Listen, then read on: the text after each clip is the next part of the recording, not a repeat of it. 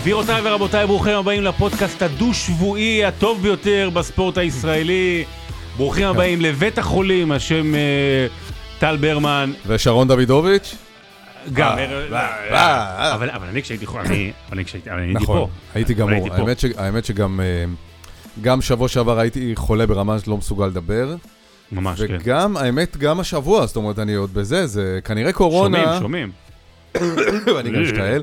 כנראה גם- קורונה. גם הבית ככה קצת חולה, כן. אז אה, כולם בבעיה. כן. ואני אני, אני מבין, יש לך עבודה, יש לך כפרנסה, אתה, לעבודה אתה צריך לשמור את הכל, ולפעמים להנאה, לדברים. שבאמת חשובים לך בחיים, אתה, אתה צריך לדחות קצת. נכון, אז שבוע שעבר לא עשינו, נכון, שלישי לא יכולנו, נכון. רביעי דחינו כי לא הרגשת נכון. טוב, והנה אנחנו פה, נכון. שוב איתכם אבל ובשבילכם. עדיין פרק אה, תמציתי ומדויק לסוף השבוע הגשום והחורפי הזה שלפנינו. חפירות בלי חפירות, חפירות בלי ספורט, כן, הפוך. יפה.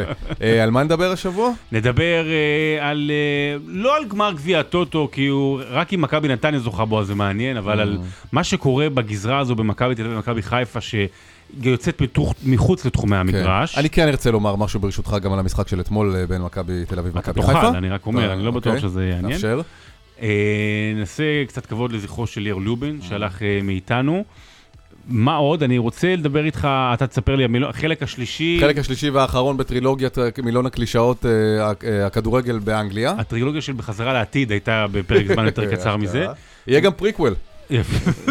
ואנחנו אה, נדבר על, על, על הצד הרע של מייקל ג'ורדן ועל איך, איך בונים נרטיבים אה, כן. בספורט, וגם פינה היסטורית מיוחדת לזכרו של דרור קשטן. יפה, אז בוא נתחיל. יאללה. אתה ממהר? מה? אתה ממהר? כן. אה, לא, אתה מרגיש? מרגיש כן, מהר? לא, אנחנו נעשה את זה רגוע. אתה יודע, כמו שאנחנו תמיד אוהבים, אתה יודע, לדבר רגוע, ניקח את הזמן. גם אתה יודע שאני אני לא אוהב בלבולי שכל. לא אוהב בלבולי שכל. לפעמים, ואני אגיד את זה עכשיו בכנות, תסלח לי, אתה מבלבל את השכל. לא, לא אני. לא, אני. כן. אתה, אתה בא לא להגיד לי. אתה, אבל יש לכם את הפודקאסט בשירות פוד מלכותו? כן, יש. אני לנו- מאוד אוהב אותו, אגב, באמת, אחלה של פודקאסט. ל- לאוהדי בן. פורגס, מי ש- כדורגל אנגלי, אסף כהן, בן פורגס ואתה. ו... אני לפעמים כאילו קצת צועק על האוטו, יאללה, באוטו. הבא. י- או תתחילו. אני אומר את זה לבן. לפעמים אה, יש לכם, יש לפעמים אינטרו שהוא יותר ארוך מהפודקאסט עצמו. אה, אם כן. אם המאזין בן פורגס שומע אותנו, אני כל פעם אומר לו, תגיד, יאללה, נלך לשאלה. יאללה! לא שזה לא. כיף, לא, כימיה ואווירה ודינמיקה כאלה.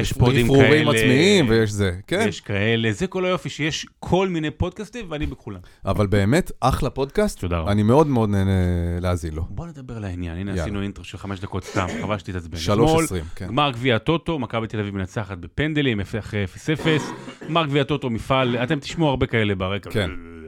אה, גמר גביע הטוטו, מפעל לא יותר מדי חשוב. או, אז פה רציתי כבר לעצור אותך ולהגיד. אה, אני מאוד שמח ממה שקרה לגביע הטוטו בשנים האחרונות, שהוא נהיה חשוב. נכון. אה, מה זה חשוב? הקבוצות הגדולות כאילו כן מגיעות רחוק.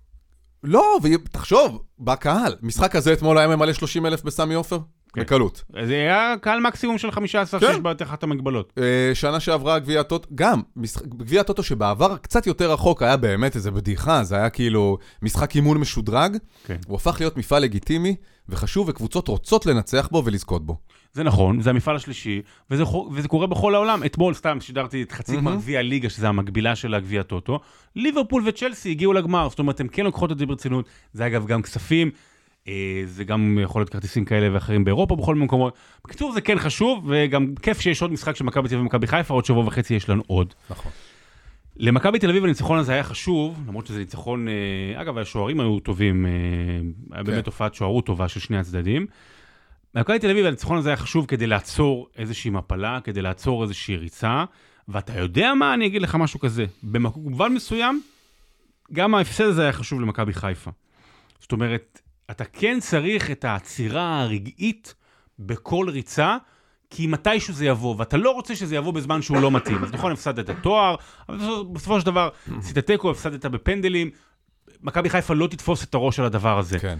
והמידע, מבחינתה עדיף שהיא תבוא בגביע הטוטו מאשר בליגה, שכל משחק הוא דרמטי. אכן, והדרמה היא באמת שאנחנו ישבנו פה לפני שני פרקים, שזה לפני חצי שנה, לפני שני פרקים מהחודש, ו- ודיברנו על לפני משחק העונה, ועל כך שבאמת, אתה יודע, זה משחק שאם מכבי תל אביב מנצחת, נגמרת הליגה. והפרש של 10 נקודות ירד לנקודה אחת בלבד. וזה קורה בגלל שני דברים. אחד, זה לא רק שמכבי תל אביב לא משחקת טוב, כי היו לה כן ופחות, היא באמת לא כובשת. היא באמת באמת לא מצליחה מול השער. אמ, ערן זהבי, נשאלת השאלה האם כל הקבוצה עליו, אז לא, אבל מצד שני, כשהוא לא בפורמה והוא בשישה משבעת המשחקים האחרונים לא כבש, אז משהו פה נתקע. ומנגד מכבי חיפה מצא, מצא פתאום את הסגל הרחב שלה. היא פתאום אומרת לעצמה, השגנו, יש לנו סגל שהוא מספיק רחב כדי להתמודד מול מכבי תל אביב הזו, והוא יותר רחב אפילו ממכבי תל אביב, במובן הזה שיש כל הזמן תחליפים. אבל אתה יודע, הניצחון הגדול השבוע לא היה בגמר גביע טוטו, היה במקום אחר לגמרי. כן, אז uh, רגע, אנחנו עוברים ל... לא, אם אתה רוצה עוד משהו להגיד, אני. רוצה לומר, כן, כן, אני רוצה לומר, uh, uh, רק להחמיא לשתי הקבוצות האלה. גם למכבי חיפה וגם למכבי תל אביב, הן מלמדות את הכדורגל הישראלי כולו שיעור בניהול. כשיש בעלות רצינית, וניהול רציני, ותקציב כמובן, בסוף זה, בסוף זה מראה שאנחנו גם יכולים להעמיד שני מועדונים ברמה אירופאית בינונית. כן. אוקיי? Okay. בינונית מינוס, בינונית פלוס, תלוי באיזה עונה. אבל, ועם כל הכבוד לריצה של הפועל באר שבע של המחזורים האחרונים, כל הניצחונות, טירוף הניצחונות כן. הרצופים הזה, יש שני מועדונים בישראל שהם ראויים לזירה הבינלאומית ויכולים להיות אה, יריבה אה, ראויה ליריבות בינוניות מאירופה, וזה מכבי תל אביב, מכבי חיפה. זה כיף לראות שיש לנו שני מועדונים כאלה. ומה שיפה הוא שאחד דוחף את השני. זאת אומרת, אה, אגב, זה גם בתקציבים, במובן הזה שהתקציב הגדול של מכבי תל אביב לאורך השנים תחת מיץ' גולדהר, גרם גם ליענקלה שחר פתאום גם לפתוח את הארנק בשנים האחרונות, אבל, אבל גם יש החזר על זה ברגע שאתה מצליח באירופה ואליפויות ודברים כאלה. הניצחון הגדול של השבוע, ובגלל זה מכבי חיפה לא כל כך היה אכפת לה מההפסד בגביע טוטו באופן יחסי, היה מחוץ למגרש. תראו, היריבות בין מכבי חיפה למכבי תל אביב היא עזה, היא עזה, אה, במיוחד מהצד של מכבי חיפה לאורך השנים. אני מדבר איתך שנות ה-80, שנות ה-90, זה היה האלה מתל אביב, האלה מהעיר הגדולה, כן. אנחנו ננצח אותם. אני מדבר, אפילו לפעמים הולכים אחורה, אתה יודע, היה פעם, פעם נגיד אה, שחקני נבחרת הגיעו רק מתל אביב, לא הגיעו מחיפה. וזה משהו שנצבר באורך השנים, ואתה מרגיש איזשהו קיפוח. אה, קצת תחושת פריפריה. פריפריה, כן. כן, למרות שחיפה זה לא פריפריה, אבל אתה מרגיש רחוק מהמרכז, למרות שאתה, גם זה לא יותר מדי רחוק. ולאורך השנים זה הלך ונבנה, ויש יריבויות גדולות ומשחקים גדולים, ואפילו בשנים האחרונות יריבות על השם מכבי. מי זו מכבי? נעשה פעם אחת דיון, זה באמת מטומטם. עזוב, גם בנתניה, כשאומרים מכבי, מתכוונים למכבי נתניה, בסדר, כן, אבל לא, אבל, נורא... אבל כל אחת מנסה לנכס את זה לעצמה, כאילו זה משנה. ואז מה שקורה בשנה האחרונה, חצי שנה, שנה אני האחרונה... אני רק אוסיף עוד אה, משהו לבניית האתוס של היריבות. כן. כמובן, יש את הניצחון הצורב ביותר בהיסטוריה של הכדורגל הישראלי, אולי בעידן המודרני, ה-10-0 של מכבי חיפה על מכבי תל אביב. זה עדיין שם בכל מפגש ביניהם. לא צולם. לא צולם, אין אפילו תמונות סטילס במשחק הזה, כי זה היה פלייאוף תחתון נראה לי, משהו כזה. אמ, ובעצם אה, מה שקורה הוא שבחצי שנה, שנה האחרונה, יש יריבות מחוץ למגרש. שני המועדונים, שני המועדונים שיש מנהלים מקצועיים, מקצועי, או מנכ"ל, זה מנספורד במכבי תל אביב, ופתאום על כל שחקן יש יריבות. וזה קורה, למה זה קורה? קודם כל בגלל שההיצע הוא דל, במיוחד בשוק הישראלי. ההיצע הוא דל, יש עדיין מגבלה של חמישה זרים, אתה צריך מספיק זרים טובים לשתי מסגרות, שלוש מסגרות כמו שאנחנו רואים, וההיצע הוא דל, אין מספיק... ו... למה דל? כי הרבה גם חבר'ה צעירים נוסעים לחו"ל. ופתאום על כל שחקן יש יריבות. ועל דיה סבא הייתה יריבות, ו... ואפילו על רפאלוב הייתה יריבות. וכל ו... שחקן שאת לוקחת כקבוצה גדולה, זה גם שחקן שאת מרוויחה, אבל גם שחקן שאת מונעת מהקבוצה השנייה. ניצחון כפול. כן. ולאורך השנה האחרונה, תחת גל אלברמן כמנהל מקצועי, מכבי חיפה מנצחת כמעט בכל פעם. שוב ושוב ושוב, וזה פתאום ניצחון תודעתי. וקרה משהו בשבוע האחרון, ניתן סקירה, כי אתה יודע מה? הנה, אני שדר כדורגל ישראלי, השם ליאור קאסה התרוצץ אצלי איפשהו בראש, להגיד לך שזכרתי אותו, להגיד לך שאני יודע מי הוא. יותר מזה, אני דיברתי עם, עם מאמני כדורגל ואנשים שכאילו, ופרשנים וסוכנים, אומר, אומרים, לא יודע, ראיתי אותו משחק שלוש-ארבע פעמים, אני לא... ליאור קאסה, שחקן של הפועל ירושלים, גדל בהפועל ירושלים, בחור בן uh, 19, uh, בן העדה האתיופית, בחור מאוד מאוד מוכשר על פי מה שאומרים, ושתי הקבוצות הגדולות של הכדורגל הישראלי רדפו אחריו בשבוע, בשבוע האחרון. כאילו מדובר בלאו מסי בגיל 18, שאמרו להם, תראו מה יהיה איתו בגיל 29. אוקיי, כאילו כבר אמרו להם את העתיד. בלי... ו- וסכומים, הפועל ירושלים רצ... הייתה מוכנה למכור אותו ב-400 אלף דולר, זה הגיע, אם אני לא טועה, למיליון נקודה שתיים. Mm-hmm. למה? בגלל התחרות במכבי חיפה למכבי תל אביב. זה וזה- משא ומתן? וזה הייתה יותר תחרות על מי מנצח ולא על השחקן. אה, אני לא יודע. לא יודע אם זה על מי מנצח. כי נכון שלפעמים דברים יש להם אה, את, ה, את הדרך לנפח את עצמם, ויש איזה אנרציה ויש גם אגו ו, וכזה, אבל אלה שתי קבוצות מסודרות, אם הן לא היו חושבות שהוא שווה את זה, הן לא היו עפות מ-400 למיליון 200. עכשיו באמת, מדובר ב... אני, אני מודה, אה, אני, אה, ואתה יודע, אני עוקב, אני חושב אה, מאוד אחרי כדורגל ישראלי, לא זוכר ששמעתי את השם שלו אפילו. אני חושב כמו 99% מה... הוא שיחק קצת בפועל ירושלים, לא עשה איזשהו משהו מיוחד. נכון. כמו מדמון. שראית אותו, איזה. גולים יפים. הוא גם לא היה בנבחרות הזוהרות שזהרו הקיץ. הוא עכשיו בנבחרת, נכון, הוא עכשיו, כן, הוא, עכשיו לא, הוא לא היה לא בנבחרת, במונדיאל נכון? איתו, ולא ביורו של הצעירות, נכון. ולא בשום דבר מאלה. ואתה אומר, "מ- מאיפה זה הגיע? מאיפה, זאת אומרת, וגם מה הם רואים שאנחנו לא רואים? וואלה, זה משמח שמאמינים בכישרונות צעירים ישראלים. זה גם דבר לא מובן מאליו, ואם יש כזה מישהו שהוא יכול אה, לזהור ולפרוח, מדהים. העניין הוא שעכשיו, כל פעם שהוא יעלה למגרש, יש לו מיליון 200 על הכתפיים, זה די אתמול מכביד. כבר אמרו, הנה, הוא איבד מלא כדורים, נכון? וזה. אה, תשמע, לשלב אותו בלי שהוא עושה אימון אחד עם הקבוצה? זה כדורגל, עזוב, נו, מה, אתה לא יכול לשחק בשכונה? זה, שכונה, זה שכונה. זה שכונה. שחקן כזה צריך לבוא, שנייה, להתחבר למועדון, כן. אה, לשפשף אותו קצת, שיכיר את השחקנים, גם אה, לשלב אותו במעמד כזה. בוא, זה באמת לא איזה מסי עכשיו שמגיע לשבור שוויון. נכון שהיה 0-0 הרבה זמן, אבל עם כל הכבוד, אני לא יודע, החלטה מעניינת. אני אשבור לך את התמימות כן. לשני דברים. הייתה סיבה ש... לדעתי, סתם, אני מנחש, למה שמו אותו אתמול. זה לה... אה, כשקבוצה זוכה באליפות, והיא עושה סיבוב אה, בעיר, נכון, מסע, מה... כן. למה היא עושה את זה? כדי להראות את הגביע שלה ולה... אתמול מכבי חיפה פשוט התהדר... התהדרה בגביע שלה. אוקיי, שהיא זכתה בליאור קאסה. הנה, תראו, הוא שלנו, תראו, הוא לובש ירוק. אני אומר לך שזה בא משם, ואני אומר לך עוד כן, משהו. גם ב-0-0 שצריך תואר כן, ראשון, העונה וזה. ואני אומר לך עוד משהו. אתה אומר, מה, לא זורקים סתם. תראה, בשביל, בשביל הכלים הגדולים האלה, גולדה ויאנקלה שחר, אם זה 800 אלף או מיליון 200, זה בשביל, כמו ממני אם אני עכשיו אשלם פה את הסלו פארק או לא. זה בערך באותם, בא- באותם, אה. בערך באותם סכומים. יש פה לא 100 אחוז, ואולי לא 50 אחוז, אבל 40 אחוז של אנחנו נראה להם, מכבי תל אביב תראה למכבי חיפה, אנחנו נראה להם, אנחנו נשיג אותו, ובגלל זה הסכומים שולשו. כן. קודם כל, אני זו- זורם איתך שאתה צודק. אני, אני, אני, ו- אני יודע אפילו מבפנים, אתה יודע? וואלה. מבפ... אפילו מבפנים. כן, אני דווקא לא, לא חושב לא האחוזים. זה- אלה אנשים שלא ממהרים דווקא לפתוח את הכיס.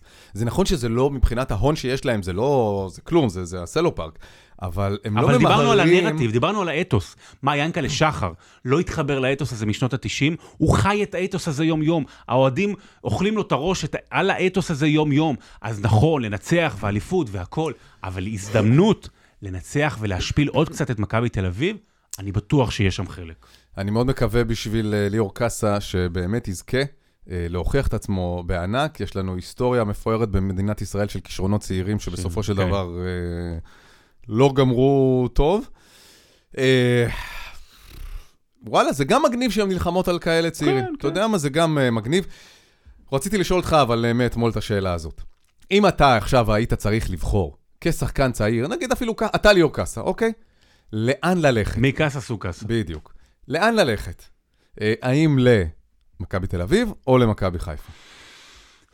שאלה קשה. אה, אני במקום ליאור קאסה, נגיד המשכורת היא אותה משכורת, הכל אותו תנאים, אותם תנאים. אתה יודע, יש אותו... אפילו מבחינת נסיעות נגיד זה לא פקטור, אוקיי? הוא משלמים לו נסיעות גם. כן, לא, אבל אתה צריך לגור, נכון. בכל אופן זה היטרטרות, אני לא יודע מאיפה הוא אה, במקור, אבל... אה, אני אגיד דבר, אני אחלק את זה לשניים. אחד, אם אני ליאור קאסה, אני ממשיך עוד חצי עונה בהפועל ירושלים, אוקיי, מסיים את העונה הזו כדי כן להשתפשף שכולם כבר מסתכלים עליי להתכונן. אגב, רועי רביבו למשל, אומנם עשה את זה כהשאלה, הפעם הלך להפועל ירושלים, היה מצוין, ואז נבחרות צעירות וחזר למכבי תל אביב, הוא נהדר, אני הייתי עושה כזה דבר.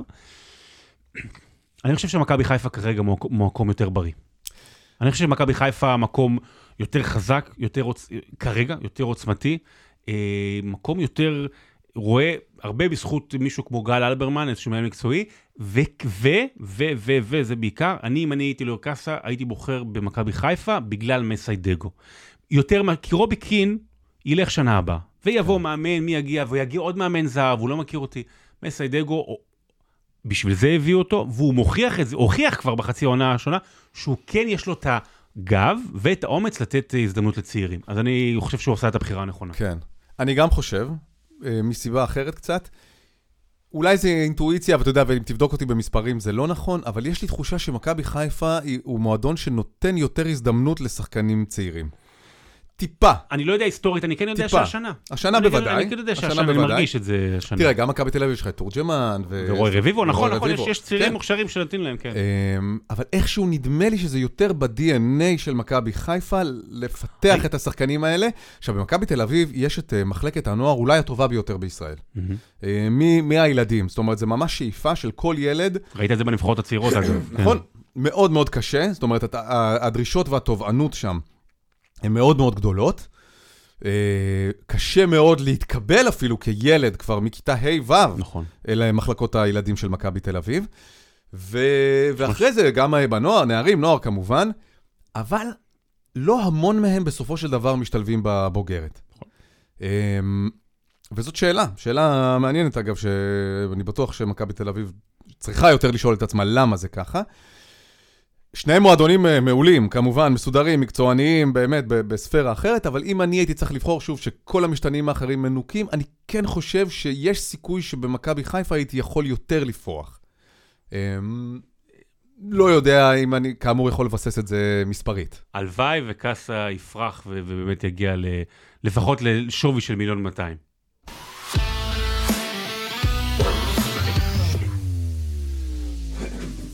רוצה לשתות שלא יגמור בבאסה, קאסה. שלא יגמור כמוך. אה, טוב, אה, נושא אחר, עצוב, אה, יש לנו מספיק דברים עצובים מסביב, אבל גם בספורט בזמן האחרון יש לנו כל מיני דברים עצובים. השבוע הלך לעולמו ליאור לובין. ליאור לובין הלך לעולמו לאחר מאבק במחלת הסרטן, בן 46 בלבד, צעיר מאוד, אהוב מאוד בעולם הכדורסל. ליאור לובין, נספר עליו, היה שחקן מאוד מוכשר ומאוד מעניין. אה, למה הוא מעניין? הוא מעניין בגלל הדרך שלו. הוא שחקן שלא היה בכלל בנבחרות הצעירות של ישראל. זאת אומרת, שחקן שלא יותר מדי שמו לב אליו, אה, ורק לגיל, לקראת גיל 18-19, פתאום אמרו, רגע, יש פה משהו מיוחד. כאילו, פעם ראשונה שהיה בנבחרת ישראל זה בבוגרים. אה, הוא היה במכבי רמת גן והגיע איתה לגמר הפלייאוף הישראלי. עבר למכבי תל אביב, לא השתלב שם, תכף אני ארחיב על זה. היה בהפועל תל אביב באחת העונות הגדולות אי פעם של המועדון, שהם ניצחו ב-25 הפרש את מכבי תל אביב הגדולה. אה, פרש בגיל צעיר, אה, יחסית בגיל 29, גם לקציעה, היו לו גם הופעות יפות מאוד בנבחרת ישראל. היה מאמן, היה עוזר מאמן של עודד קאטה כשהם זכו באליפות בגלבוע גליל. אה, מאמן, קריירת האימון שלו לא יותר מדי המריאה, קצת פה, קצת שם, אבל היה אדם מאוד מאוד אהוב, מאוד מאוד שקט, מאוד שונה אה, מנוף הספורטאים, שבדרך כלל אנחנו יודעים יותר... אה, אה, מוחצנים. מוחצנים, כן. כן. אה, אני ראיינתי אותו פעם אחת, אני חושב. לא, לא, לא הכרתי אותו יותר מזה, אבל היה ידוע שהוא גם אדם ברמה. היה בו קלאסה. Uh, אתה יודע, אני, אני באמת לא יכול uh, לדבר יותר מדי, כי, כי לא באמת הכרתי אותו אני לא. כבן אדם, אבל uh, הוא מן השמות האלה של הכדורסל הישראלי ש... ש... שגרמו לאנשים לאהוב כדורסל ישראלי. אני אגיד לך יותר מזה. תראה, שנות ה-80, ה-90, מכבי תל אביב הופך להיות הקבוצה של המדינה. אבל זו קבוצה של המדינה במלוא מובן של המילה. זאת אומרת, זה, זה, זה סיפורים המוכרים על 90% רייטינג בערוץ אחד, כל המדינה לקראת יום חמישי, ובשנות ה-80 וה-90 הייתה תחושה שאסור לך להגיד שאתה נגד מכבי תל אביב. מכבי תל אביב מייצגת את המדינה. זה היה נבחרת ישראל. זה הייתה נבחרת ישראל, לא תמיד עם הרבה ישראלים, או לא רק עם ישראלים, ואם אתה חלילה נגדה, רגע, רגע, רגע, אתה, זאת אומרת, היא הייתה איזושהי קונסנזוס ישראלי, אבל קונסנזוס שלפעמים בא בכוח, זאת אומרת, באיזושהי שליטה. ואיפשהו בתחילת שנות האלפיים, מצד אחד, מכבי תל אביב חזרה להיות מעצמה, באמת, העשור של שנות האלפיים אולי, בטח מוצלח לפח, כמו בשנות ה-80, אבל היא הייתה עם, עם פיני גרשון ואנטוני פארקר ושרס, ועוד לפני זה מקדונלד ואפמן, ובאמת הייתה הכי הכי גדולות באירופה ו, ומאוד מאוד מוצלחת ומאוד חזקה, אבל אפשר היה להתחיל פתאום להגיד, רגע, אנחנו נגד מכבי תל אביב, או אני לא רוצה שהיא תצליח, טיפה היה מותר. וליאור ליובין, כמו מאיר טפירו, שאגב אתמול שידרתי איתו, אבל ליאור ליובין ייצג את האלטרנטיבה. את האלה שאתה, רגע, אני רוצה שליאור ליובין ינצח. הוא עשה את זה במכבי רמת גן שהגיעו והיו נגד מכבי תל אביב הגדולה, הפסידו, הופסו. הוא עשה את זה בעיקר כשהוא היה בהפועל תל אביב, אה, כשהוא היה שם שחקן מוצלח, הפועל תל אביב ניצחה 96-71, את מכבי של שרס ופארקר וכל אלה. והוא בעיקר עשה את זה כשהוא היה במכבי תל אביב. אתה יודע מה, למה? כי הוא לא הצליח במכבי תל אביב. זאת אומרת, זה תמיד היה ברור. השחקן הישראלי המוצלח, שהוא לא במכבי תל אביב, הוא בא למכבי תל אביב, ואז רוב הסיכויים שהוא לא מצליח, ואז הקריירה שלו ככה טיפה מתפיידת לה ונעלמת. אבל לא, הוא שרד את זה אחרי, וליאור לובין הוא איזשהו זיכרון לימים שבהם שחקנים ישראלים היו המובילים בקבוצות שקורות תיגר על מכבי כן. תל אביב, וזה יש לנו היום פחות.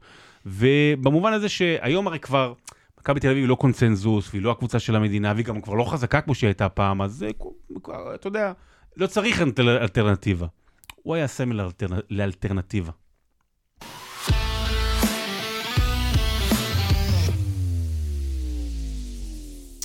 אוקיי, okay, הגענו אל החלק השלישי של המילון. Uh, כזכור, ב- בשני הפרקים הקודמים, אנחנו עוברים על מונחי כדורגל אנגלי. Uh, וליגה עם כל כך הרבה מסורת, 150 שנה של כדורגל באנגליה, ייצרה שפה משלה. וכיוון ש... שוב, אני מאוד אוהב לשמוע את השידורים שלך, כמובן. אה, זה ברור, מי לא? מי, מי לא? אני, אפילו כשאני לא משדר, אני אוהב לשמוע את עצמי. ספורט אחת. של הליגה האנגלית, אבל אה, לפעמים כשאתה נותן לשדרן האנגלי לדבר, זה נחמד גם. אז אה, צריך להבין אותו גם. ו... או גם לפעמים גם בישראלי. כן, אז אנחנו רצים על uh, מינוחים, זה החלק השלישי והאחרון, שבוע הבא כבר אני מבטיח לחזור לסיפורים uh, עגולים יותר. אתה יודע שמישהו כתב לי, אני מקבל הרבה, אני בטוח שגם אתה, אני מקבל הרבה תגובות על המילון, שטלי יעשה על זה, טלי יעשה על זה. צריך לבדוק את זה, מישהו כתב לי שיש קבוצה באנגליה שקוראים לה סנדוויץ'. סנדוויץ' FC. יש uh, עיר שקוראים לה סנדוויץ'. על שם העיר, כאילו. זה קבוצה של העיר. סנדוויץ' FC. יש, מעניין. לא רק זה, לא רק זה, יש שלט מפורסם באנגליה, שיש גם עיר האם. אז יש שלט מפורסם אחד שזה האם סנדוויץ'. זה, האם זה סוג של נקניק, כן? מעניין אם סנדוויץ' היא תמיד ככה, אתה יודע, באמצע הטבלה. קבוצת מרכז טבלה טיפוסית. אמ, מינוז, ידידי היקר, אתה יודע מה זה? מינוז? מינוז, M-N-N-O-W-S, מינוז. מינוז? לא יודע, אין לי מושג. זאת קבוצה מליגה נמוכה עם משאבים מוגבלים. לך תמצא לזה... סנדוויץ' כזאת. כן, סנדוויץ' זה מינוז, אני מתאר לעצמי. הרי דיברנו על זה גם בעבר, הליגות באנגליה, יש כל כך הרבה ליגות. יש איזה שבע ליגות יש, מקצועניות, לא, לא, ארבע, ארבע ליגות, ליגות... ארבע ליגות מקצועניות, ואז המון המון המון ליגות כן, תחתונות. כן, אבל, אבל גם הליגות, ה... כן, מקצועניות, זאת אומרת ברמה שכמובן השחקנים של שלהם זה המקצוע, כן, כן, שמתפרנסים כן, מזה. זה במובן הזה. ואז זה מתפצל לליגות אזוריות, אבל יש... כן. אלפי קבוצות כדורגל אלפי. באנגליה, ורבות מהן הן מינוס, הן פשוט קטנות ומגיעות מעיר קטנה. מה זה nutmeg? nutmeg, אני יודע, זה, זה בין הרגליים, בין הרגליים, בין הרגליים. nutmeg זה כאילו להשחיל, להשחיל כן, בין הרגליים. שחיל. זה ב Manager, ב Manager כל הזמן היה שם, זה היה הופיע על הכיתובים. הנה אחד קל, off the line. נו, אני יודע, off the line. off the line זה פשוט, זה כמעט מילולי. הורחקה מהקו. נכון. אוף דה ליין. אה, כאילו של שער, אז כן, הוא מרחיק מעליו. כן, כן, כן. אוקיי. אה, גם אחד מילולי, on paper. טוב, על הנייר, כן. כאילו, על הנייר הם טובים יותר. בדיוק. איך דברים היו אמורים אה, להיות בתיאוריה, כן? כן. זה במציאות. זה, זה, אם, לא, אם לא זה, לא היו פודקאסטים, אגב, אם לא על הנייר. בדיוק. כל הניתוחים, טילי הטילים של המילים על הנייר. הנה עוד אחד שמוכר, park the bus. טוב, זה מוריניו, כאילו. להחנות את האוטובוס, שזה כן? כאילו לעשות בונקר בהגנה. שזה בגדול מגיע מזה שכל הקבוצה בהגנה, בונקר, כאילו מישהו הכניס אוטובוס, את האוטובוס של הקבוצה וחסם איתו את השער. זה... כאילו. כן. יעני. play on. להמשיך לשחק, כאילו, אה, השופט נותן יתרון. יש עבירה, אבל הוא נותן יתרון, תמשיכו לשחק. יפה. או בסוג של מחלוקת, שיש טענות, אבל השופט מסמן, תמשיכו לשחק. יאללה, יאללה, יאללה. שחק, שחק. יאללה, יאללה, שחק. פליי און זה שחק, שחק. אמ, אוקיי, נהיה קשה עכשיו. פי רולר. פי כמו אפון. פי רולר? פי רולר. איזשהו תפקיד של שחקן? לא. לא, מה? פי רולר זאת בעיטה אה, חלשה, ניסיון להבקיע, אבל הוא חלש, דרדלה. דרדלה. דרדלה. pea roller? לא שמעתי כן. אף פעם. אה, כן, זה לא באמת מציג איזשהו איום לה, להגנה או לשוער. רולר כאילו מגלגל את זה כמו כן, פיפי. בעד לא? דרדלה, אוקיי. pea roller. אה, מה זה poacher או fox in the box? זה אותו דבר. poacher, fox in the box, כן. ג'יימי ורדי, כי הלסטר זה foxes, אז הוא בתוך הרחבה? לא.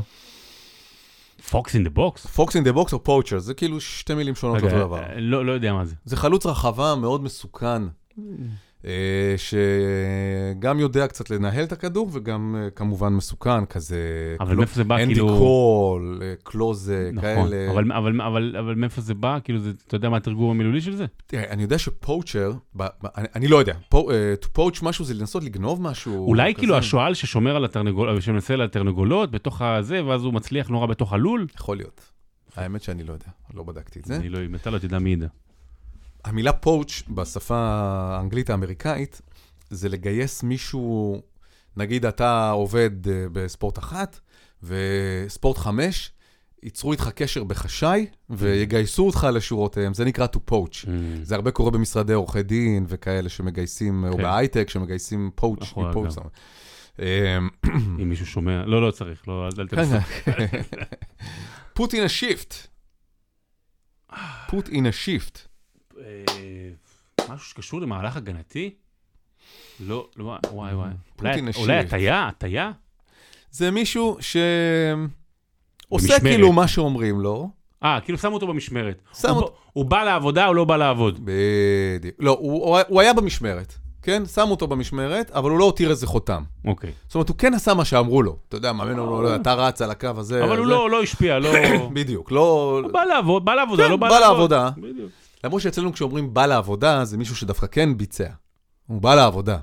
זה, יש... אתה יודע, אולי דפק כרטיס. אחרי זה זה, יותר... אחרי זה אה, תרשום ב- ביוטיוב, כן. מוטי חביב, עבודה, תשמע פעם אחת בדיוק על הסגנון הזה שעכשיו אנחנו כאילו מתווכחים רגע פה ושם, מה קורה לו בשידור כשהוא אומר, רגע, הוא בא לעבוד, הוא בא לעבודה. לא, הוא בא, לא, לא בא לעבודה, הוא בא לעבוד. לא, הוא בא לעבוד, הוא בא לעבודה. אז תחליטו אתם מה, מה, מה הסוגיה הנכונה. אה, מה זה רוזי? רוזי? כן. רוזי. ורד, כאילו, מילה ורד? לא יודע. לא, לא רוז, שתי מילים. רו, כמו שורה. אה, רוזי. זי. אה, הוא שלח את הכדור לשורה האחרונה. נכון, אני- כדור שעף ליציע, אני כאילו. בשידורים אומר, אה, שורה שלוש, אה, לא, שורה ארבע, כיסא כיסא 23, כמו כאילו מגבעת חלפון כן. משהו כזה. אז זה הרבה יותר רחוק משורה כן, 4, כן. כמובן. אה, זה בעיטה כאילו לשמיים, ליציע, רחוק אה, זה. מה זה run it off? אה, כאילו הוא כאב לו, והוא פשוט, אה, הוא קיבל כן. מכה, אה, נגיד מכה אבל יבשה, מה שנקרא, ואז לאט לאט הוא רץ ועבר לו הכאב. זה כשהמאמן אומר לו. הוא אומר לו, איה, איה, יאללה, איה. יאללה, סע, סע, הוא אומר לו. יאללה, run it off, כאילו, תרוץ את זה. מהריצה, מהמשחק כבר יעבור לך הכאב. נכון, נכון. כן. זה לשחק על פציעה או מכה, אבל הרבה פעמים שמגיע גם כאילו, אני- לא מחליף אותך עכשיו, Mhm. אוקיי? קל, sacked, זה גם מילולי, הורחק בכרטיס אדום. פוטר, אה, sack, נכון, פוטר. כן. showboat, אה, כאילו, אה, ר- אה, אני מכיר את זה. רבתנות. סוג של, כן, כן. אולי מהלך מייצג של שחקן? לא. לא. זה כשקבוצה נגיד ביתרון, אתה יודע, אתה 3-0, 4-0, דקה 80, מתחילים לעשות שטויות עם הכדור, אתה יודע, להעביר, כן, דאבל פאסים משולשים. כזה זה. אז אומרים אה, זה שואו-בוט, כן? שמישהו רוצה להראות את הסקילס שלו, ב- שהמצב כבר בטוח, Mm. ביתרון אה, בטוח.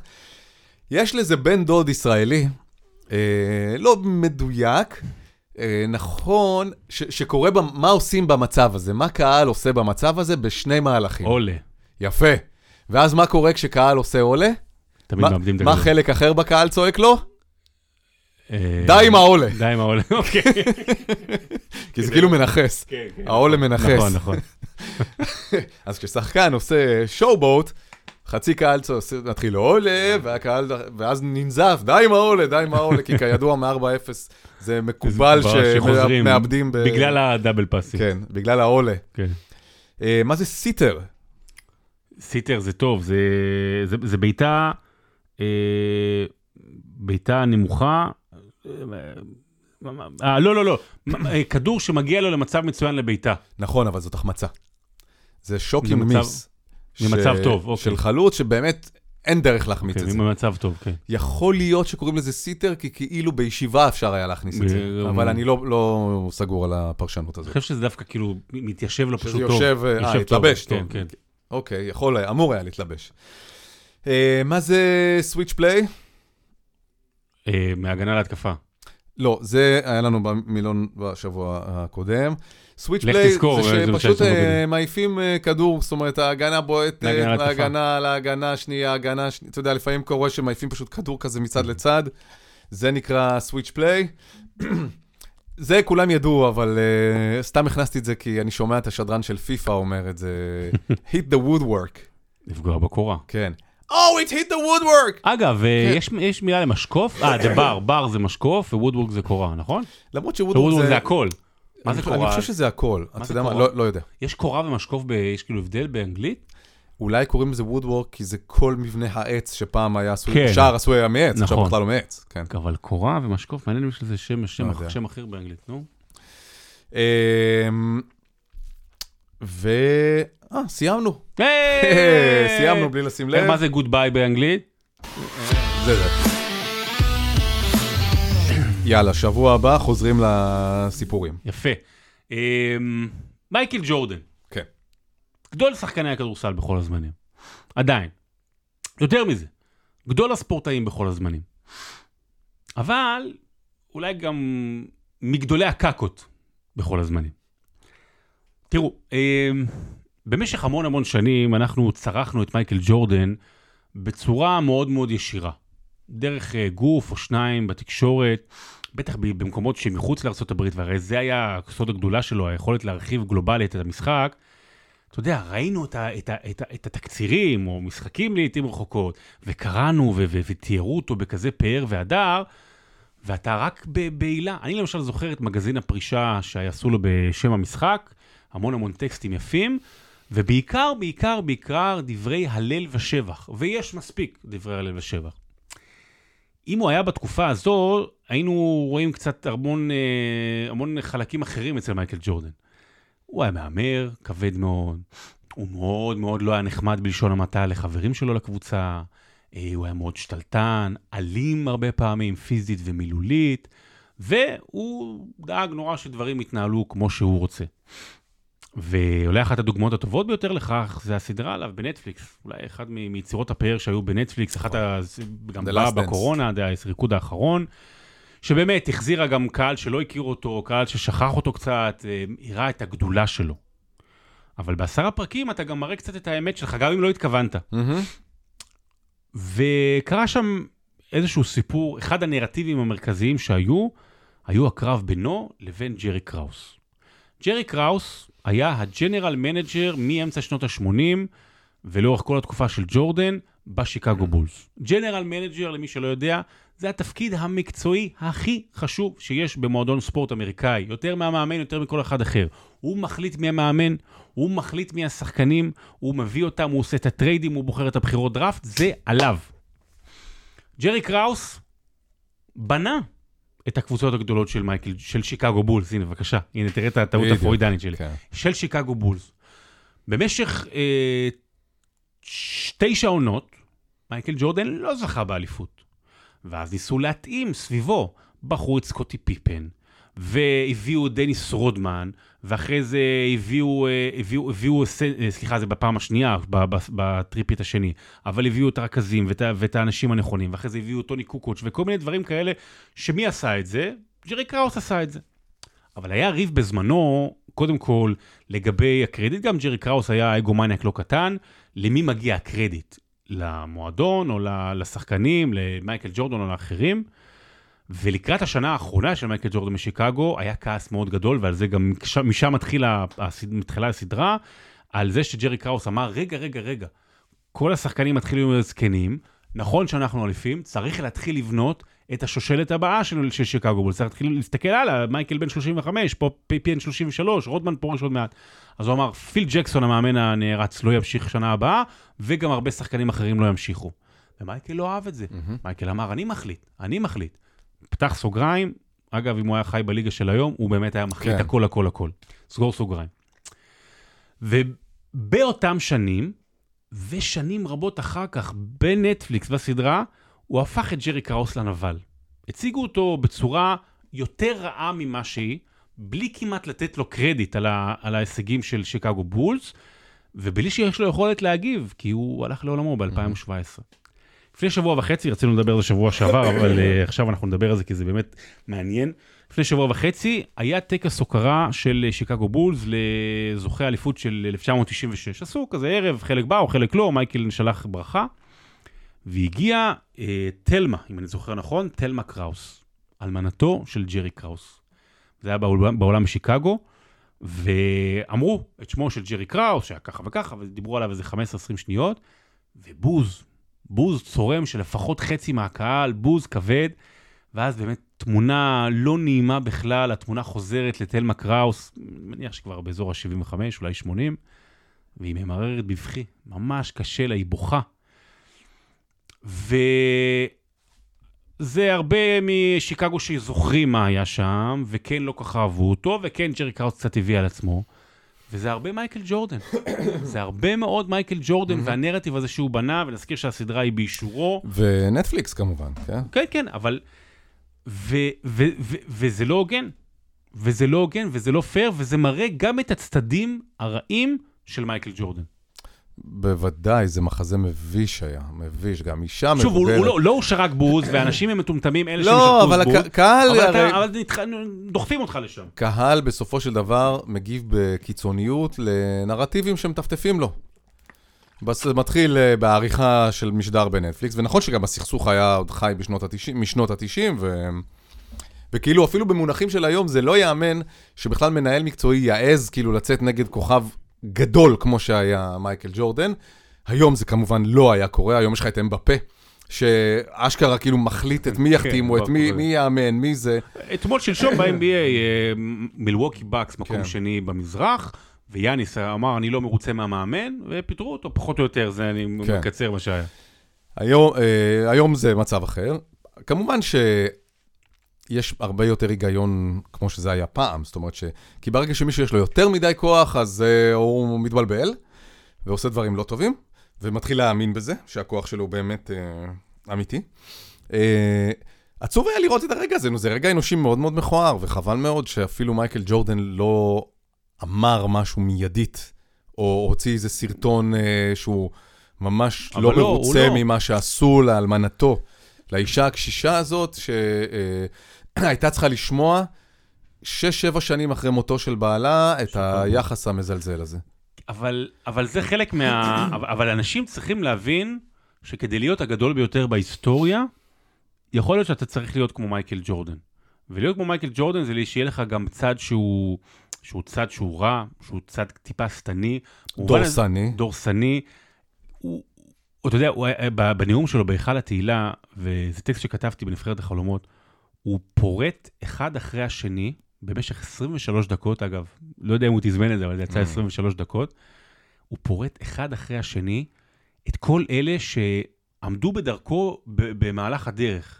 מאמן שלו הכניס אותו, שחקן שאמרו שבמדינה שלו, בצפון קרוליינה, הוא יותר טוב ממנו, ההוא שאמר לו ככה, איזה שחקן בתיכון שתפס לו את המקום. והוא אומר, אני לקחתי את כל אלה כקרשים ועשיתי מזה מדורה. אז אם אתם רוצים להיות בבית הכי טובים בהיסטוריה במה שאתם עושים, תהיו כמו מייקל ג'ורדן. אם אתם רוצים להיות קצת יותר בני אדם, אולי תהיו קצת פחות.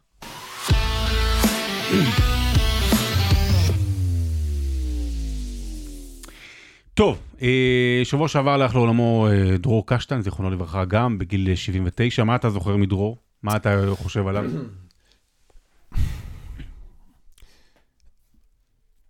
הוא היה אדם מאוד uh, קצר. מאמן מאוד קצר. מאמן מאוד קצר. במציאות הוא היה אחרת. לא, כשבראיונות הוא היה מתראיין מאוד מאוד בצורה נרחבת, ולפעמים היה צריך לעצור אותו קצת ולחדד את השאלה, הוא היה עונה על מה שהוא מה רוצה שהוא כזה. רוצה, כן. אה, אבל הוא לא היה מישהו כאילו להסתלבט איתו לא. מאחורי הקלעים. שוב, גם, לא, גם יצא לי לדבר איתו פעם, פעמיים, לא, לא יותר מזה. אה, גם לא איזה שיחות נפש. אה, והוא היה לו את ה... הוא מאמן אה, מסוג, הכעוסים תמיד. מסוג הנוזפים, מסוג התמיד לא מרוצה כן. ממה שהשחקנים שלו. זו גישה, גישה חינוכית, כן? ובזה הוא היה טוב. הוא מאמן של פעם, שאולי מתאים לפעם, אולי גדול מאמני ישראל. ואני רוצה לומר עוד משהו לפני שתספר עליו. אמ, בערוב ימיו דווקא, לא ממש אה, לאחרונה, אלא היה איזה מין דיבור, כי הוא כבר הרבה שנים לא אימן כדורגל, שהכדורגל שלו מיושן, ולמה לקחת אותו, ולמה זה. עכשיו, זה בן אדם באמת אה, המאמן עם הכי הרבה אליפויות ותארים בהיסטוריה של הכדורגל הישראלי.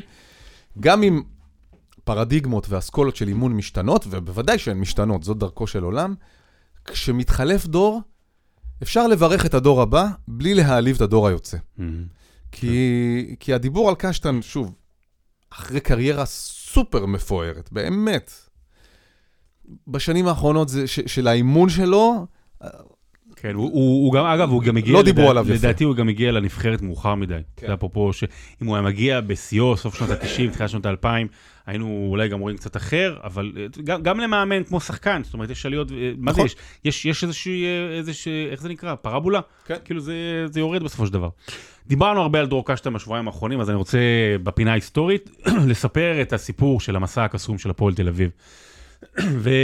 סליחה, סליחה. כל הקרקורים האלה תקשיבו, היום. המסע, המסע האירופי של הפועל תל אביב הוא לדעתי, הוא בוודאות הכי קסום, ולדעתי הוא הכי גדול, אני מצטער בפני אוהדי מכבי חיפה ואני אסביר למה. תראה, צריך להגיד, 2001, לפני זה הכדורגל הישראלי, מה היה לו? היה לו מונדיאל ב-1970 שבאת מאסיה, כן.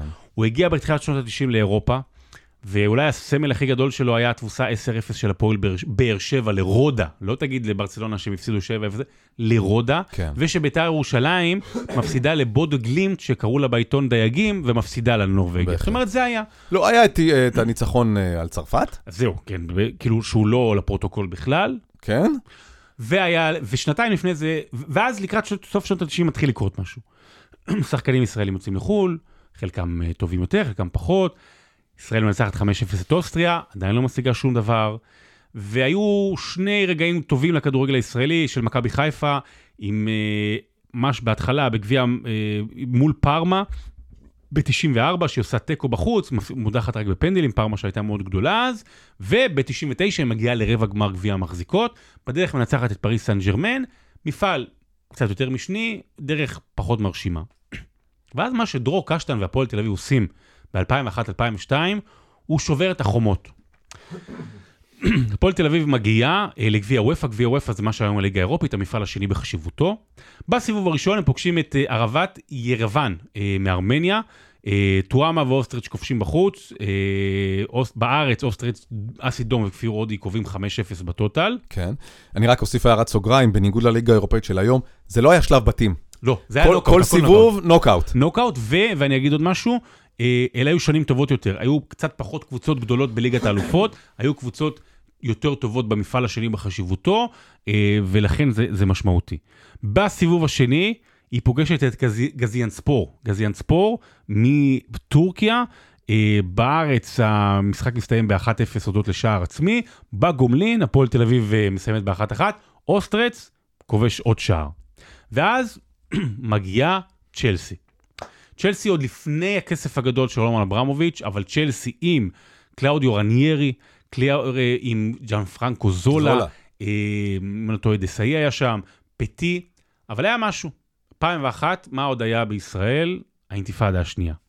ממש, אנחנו מדברים חודשיים אחרי הפיגוע, חודשיים שלושה אחרי הפיגוע בדולפינריום, חשש מאוד מאוד כבד, כל פעם, פעמיים בשבוע יש פה פיגוע, פיגוע רצחני.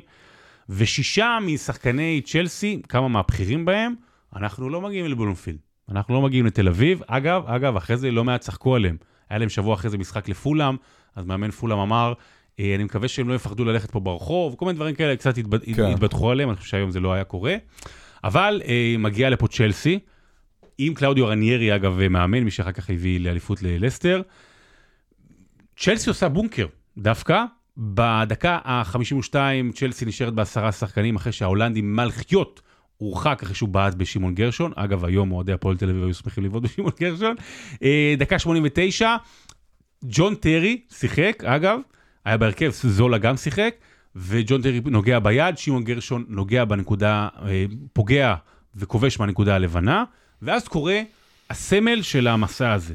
הרגע האחד הקטן שאומר, רגע, מפה אפשר להתחיל לבנות את כל מה שקרה. הפועל תל אביב מובילה בבית 1-0 על צ'לסי, בדקה ה-89, ובמקום לשמוח ולצהול, בא הקפטן, יוסי אבוקסיס, רץ, הוא בעשרה שחקנים, רץ לקחת את הכדור מהרשת, ואומר יאללה, יאללה עם הידיים, ו- ובעצם בתנועה הזו משהו, השתנה איזשהו סוויץ'. אמרו, רגע, אנחנו לא מפחדים מהם, הם בעשרה שחקנים, אנחנו יותר טובים, בואו ניתן יותר, כי זה בית וחוץ. ואז הם באמת גם כובשים. את השני, אה, עם אה, קלצ'נקו שנוגח וקובע 2-0, סנסציה אדירה. בחוץ, בסטמפורד ברידג', שביט אלימלך, השוער של הפועל תל אביב, נותן את אחת ההופעות הכי גדולות אי פעם של שוער, אולי הכי גדולה, שלל הצלות שם, אוסטריץ', שוקובץ', מסתיים, מסתיים באחת אחת, שלוש אחת, הפועל תל אביב מנצחת. זה כבר, וואו, אולי ההישג הכי גדול עד אז.